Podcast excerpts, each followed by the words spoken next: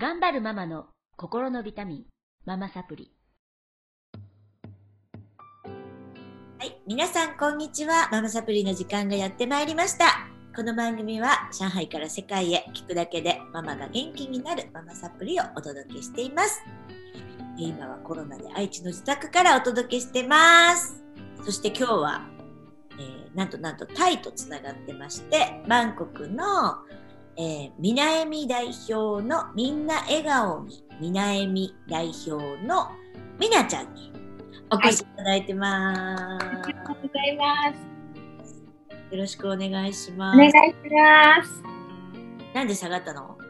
すいません。っ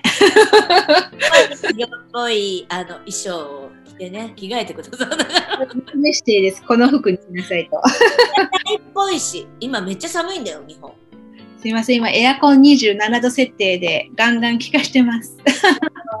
今ね、もうね、日本はね、マイナスとかね、寒波、寒波です、寒波。昨日大寒でしたからね。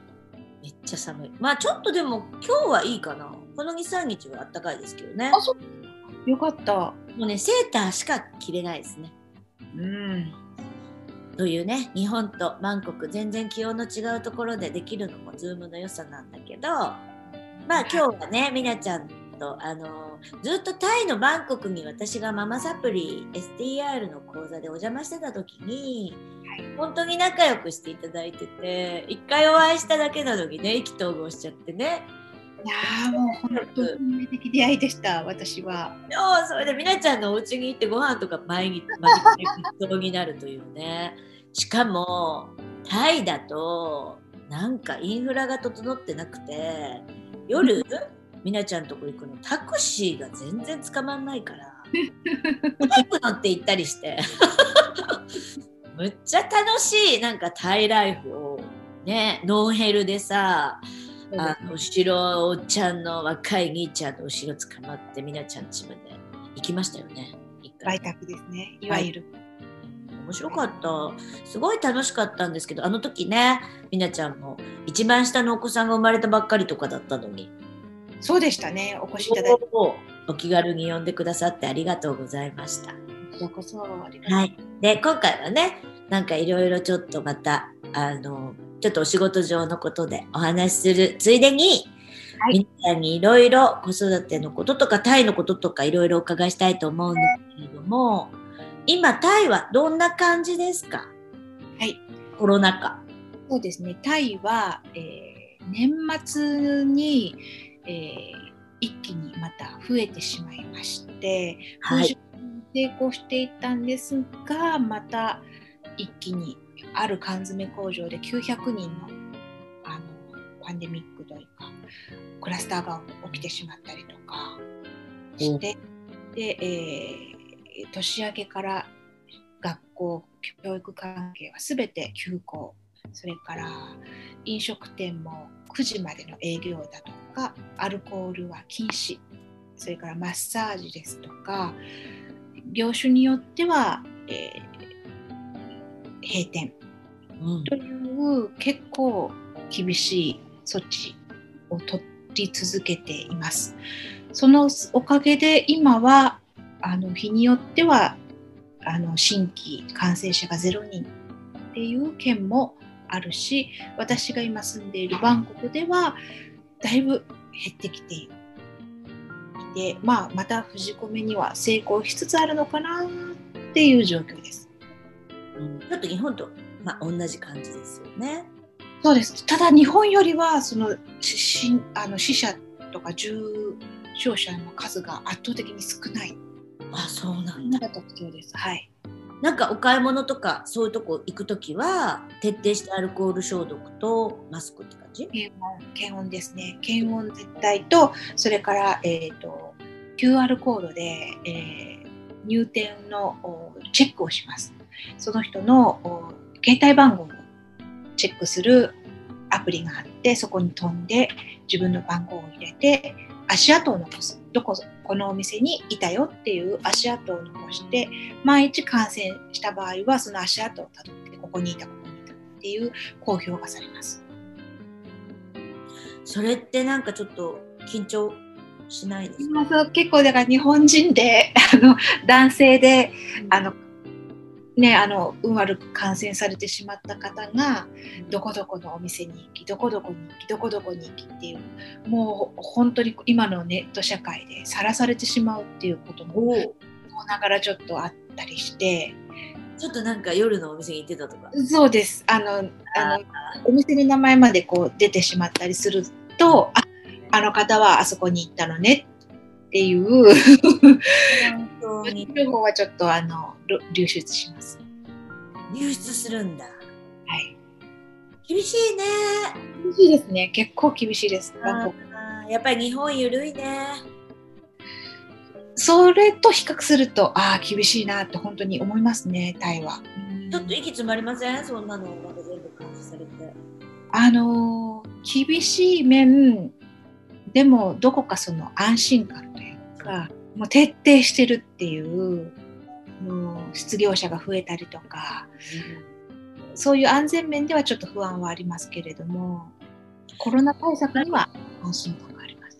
上海の人も同じこと言いますね。あの管理されてて厳しくあの辛くない管理なんか絶対嫌だって日本人は言いますけどそこがなんか曖昧だからみんな戸惑ってるところってあって行っていいのか悪いのかみたいな。で行く人は行くし、うん、全く行かないで我慢してる人はすごいストレスたまるしっていう状況が生まれてるんですけど、要はもう政府がこれはダメもう出ちゃダメってなって全員そうなのでなんかこうそんなにストレスはないっていうかね、みたいな話を上海の人もされてましたけど。で今上海はえっと一1人出たらそそこが全部閉鎖されるので、うん、そうです。普通に生活、マスクもせずに生活してるし、今ね、上海そうですよ。ええー、そうですか。でもほとんど、あ電車とかはつけてるみたいだけど、外歩くのとか、まあ、あのしてない人もちらほら見かけるみたいですね。えー、高知とかも全然、あの、なんていうかな、公園みたいなのをやったりしてるみたいですよ。うんうんまあ、普通です今上海。そうですか。ただそうねまた田舎に出てきたからああ、みたいですね。これからまたちょっと厳しくなると思いますけど。うん。なるほど。全然違いますね、国によってね。それでまあねやっぱりお母さんたちのお悩みっていうとお子さんが、えっと、休校してる？いつから休校してますか？えー、年明けです。冬休みまでは学校、幼稚園はありました。で、そこから年末に増えてしまったので、急遽1月のお8日だったかな？ぐらいに休校宣言。あ、よ4日かな？ぐらいに休校宣言が出される。じゃあ、はいこれこれ1週間2週間ぐらいそうですね。はい。どうですか皆さん？皆さん、ストレスフルですね、お母様方。もう皆さん、LINE でも、今日はどうなっちゃった、今日はこうしちゃった、今日は何々しちゃった？っていう、皆さん、本当に。かわいそういや、もう本当に学校の先生ってすごい仕事よねって。皆さん、そうやっておっしゃってます。そっかそっか。じゃあ、えっとそのオンライン授業になってるんですよね。はい、うん、どんな風な授業ですか？えー。何時から何時までとか。そうですね。学校によって、ね、あの違うインターンに行かれてるお子さんもタイは日本人のご家庭でインタースクールナショナルに行かれてる方もたくさんいらっしゃるので学校によってまちまちなんですが、私たちの、まあ、娘たちが通っている、まあ、日本人学校いわゆる日本人学校はオンライン授業で、えー Google クラスというアプリを使って動画配信をもとに子どもたちが、えーまあ、それを動画を見ながら自分たちで勉強を進めていくという内容になってます。それは Zoom みたいに参加型じゃないんだではないです。あの先生とやり取りをするオンラインではなくて先生方が撮ってくださった動画をなり、えーそのし指示の書かれてる配信されたものを見ながら自分たちで教科書を見たりノートに書いたり計算ドリルやったり漢字ドリルやったりということをしています。それやる？もうねあのこ多分3年生以上は頑張れると思います、自分で見て。あの iPad を皆さんだから iPad とパソコンとっていうもちろんそういうデバイスが1人1台あるご家庭ないご家庭もいるのであるご家庭の子はもうそれを元に iPad を見ながらやれます。3年生以上だと多分できる。多分。ただもう12年生はまず難しいですね。ね。親がもう隣について何頑張るっていうなるしかないね。特にそれでかわいそうだなっていうか思うのはご両親が日本人であればそれはまあ付き合うだけでいいけれど奥おお母さんが外国人の方ももちろんいらっしゃるわけでそういう方は例えば日本語が読めなかったら子供に教えようがない先生のおっしゃってることの内容が理解できなかったり教科書が読めなかったりとなるとお子さんが自力で頑張るしかないっていう問題は多分あると思います。でそれで苦労されてるご家庭もお父さんが土日にフォローされる帰宅されてからフォローされるという方もご家庭も多分多いんじゃないかな。これってタイって何回目かの休校ですよね？オンライン授業ははい 2, 2回目です。みんなね。あみんなよくやってるね。偉いね。そこがちょっと結構皆さん頑張りどころですね。あのー見えてますか？あのゴールっていうか、いつ休校一番次は1月末をめどにしてます。ああ、まだ1ヶ月あるんだね。あでも今今日が20 21日だからまだ大丈夫です。あのもうとりあえずあと10日でどうなっていくか。まあ、でも皆さんもうもう3学期は無理よねという 予想というかはを立ててます。なるほど。なんかやっぱりあの上海もそうでしたけどインターナショナルと比べてねやっぱりちょっとこう、うん、そのオンラインの使い方が日本人は上手じゃないのでなかなかねインターの子ってオンライン授業もうやってたりするから難しいあそこ持ってるのが当たり前ね学校なんで。そっかそっかじゃあみなちゃんの目下の悩みはそのオンライン授業をどう克服していくか本当そこです。それはどどの子にどの子で悩んでるの ?3 人お子さんいらっしゃるんですよね。上が小学5年生11歳で、えー真ん中が2年生8歳はい。で一番下が2019年に生まれた1歳うーん。大変ですねなんですね。どの子、う上の子は大丈夫っぽい？そうですね今 2, 2年生の子を見ながら 1, 1歳のお世話をするっていうのがとても大変大変ですでも、先生の算数のわからない問題に本当にわからなくて。あこれどういうことだろうねって一緒に考えるっていう。いや難しいね。5年生ね。算数ねって言いながら。隣でギャーギャー言ってる1歳をこう片片手で抱えながら2年生の頑張れってこう励ますっていう。そうだよね。えっ、と、2年生だと7歳、8歳か。はい7 8歳ですね。で、1日などのぐらいやってるんですか？お勉強は。えー週に2回が5時間授業週うー3回が6時間授業。のコマをお自分で自主的にやるんですけれども大概はその休み時間なくバーッとこう1時間目また2時間目2時間目また3時間目とやっていくのでうんそうするとお昼ちょっと過ぎぐらいには全部終わります。へえ、偉いね。お母さんも偉いよね。頑張ってるね。そこで終わってくれるとその1歳のお昼寝タイムにちょうどこうかからずに済むので頑張って頑張ってっていう感じで できないことはあとは自分でできることだけ後回しにして私と一緒にやるものはじゃあ先にやっちゃおうねっていう感じでこのやり方じゃないけど、じゃあその、えっと、次女ちゃんか。はい。の生年月日教えてください。えー、2013リアル的にアドバイス。はい。2000年2013年。2月7日です。夜中生まれじゃないですね。えー夜中です。日付を超えたすぐ、はい、午前1時。ああ、でも2002月の7日のはい、日付を超えてからです。はい。はい。えっと、丸のお子さんなんで、一緒にだよね。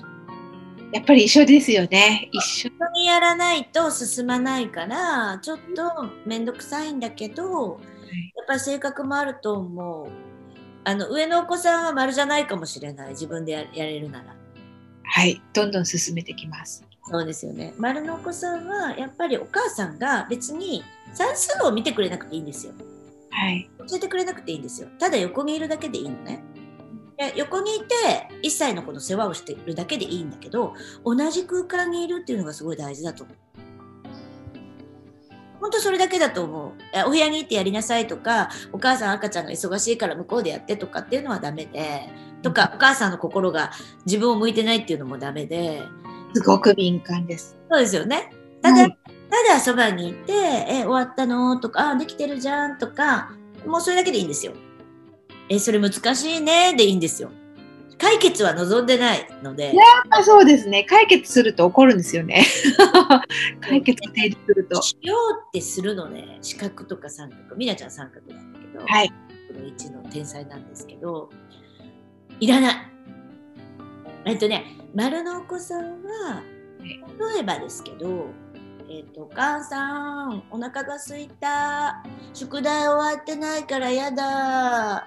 もうこんな生活やだって言うとするでしょ？言います。するでしょ？この3つ。これ、一個一個拾ってほしい。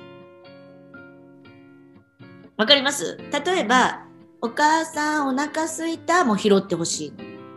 ね？で、えっ、と、宿題終わんないも拾ってほしい。こんな生活もうやだも拾ってほしい。だけど、え？っと、四角とか三角の人のお母さんが答えることは解決しようとするのね。そうですね。えっと、じゃあ、午前中に終わらせたら遊ぶ時間がいっぱいあるよとか、えじゃあ午後から何々ちゃんと LINE で話してみるとか、いや、まさにそうです。それね、全然望んでないから。え、望んでないんですか？うん。お腹空いたって言ったら、お腹空いたね。あ、共感ですか？共感。あだね。じゃあクッキーにする？おやつは何々にする？それで宿題終わんない？宿題終わんないのやだね。こんな生活やだ。お母さんもやだでいいの。そこをね、すごい丸は求めてるんですよ。共感して自分の気持ちを分かってくれたら、すごく気持ちが落ち着くんですね。間違えてました。はい、それだけです。やってみて。やってみまと楽になると思う。それだけでいいんですね。それだけでいいの。解決いらない。その前向きな解決をしてあげたくなってしまう。提案、ま提案ですね。前向きな提案をしてあげたくなるんですよね。その、これをやったらこうなるよみたいな。あ それは三角なんだよ。あ、そうか。未来を見せて明るいよ未来はっていうのは三角なんだけど丸の子は過去に生きてるのでぐずぐずしたことを聞いてほしい自分が思ったこと経験したことをお母さんに分かってほしい。共感してほしい。まさにそうです。でそれを三角のお母さんの「いやもうそんなことはもうどうでもいいから次行こう」って言うとすごい傷ついちゃうんですね。あ傷つけてました私。分かってもらえないって。なっちゃうかよく言いますそれ 気をつけますあのお子さん頑張って育てていってください。はい。ということで、まあ、1話目は終わりにしたいと思うんですけれどもまた、えっと、それぞれのお子さんタイプが違うと思うのでいろいろお答えしていきたいと思います。お願いしますこの辺で終わりにしたいと思います。みなちゃんありがとう。ありがとうございます次回お会いしましょう。はいいかがでしたか？あなたが笑顔になっていただけたなら最高です。お子さんやパートナーシップのお悩みをズバリ解決。音声ガイド付き、あなたと家族の素質診断をなんとなんと無料でプレゼントしています。タイトルをクリックして詳細欄からお申し込みください。聞き逃さないようチャンネル登録もお願いしますね。それではまたお会いしましょう。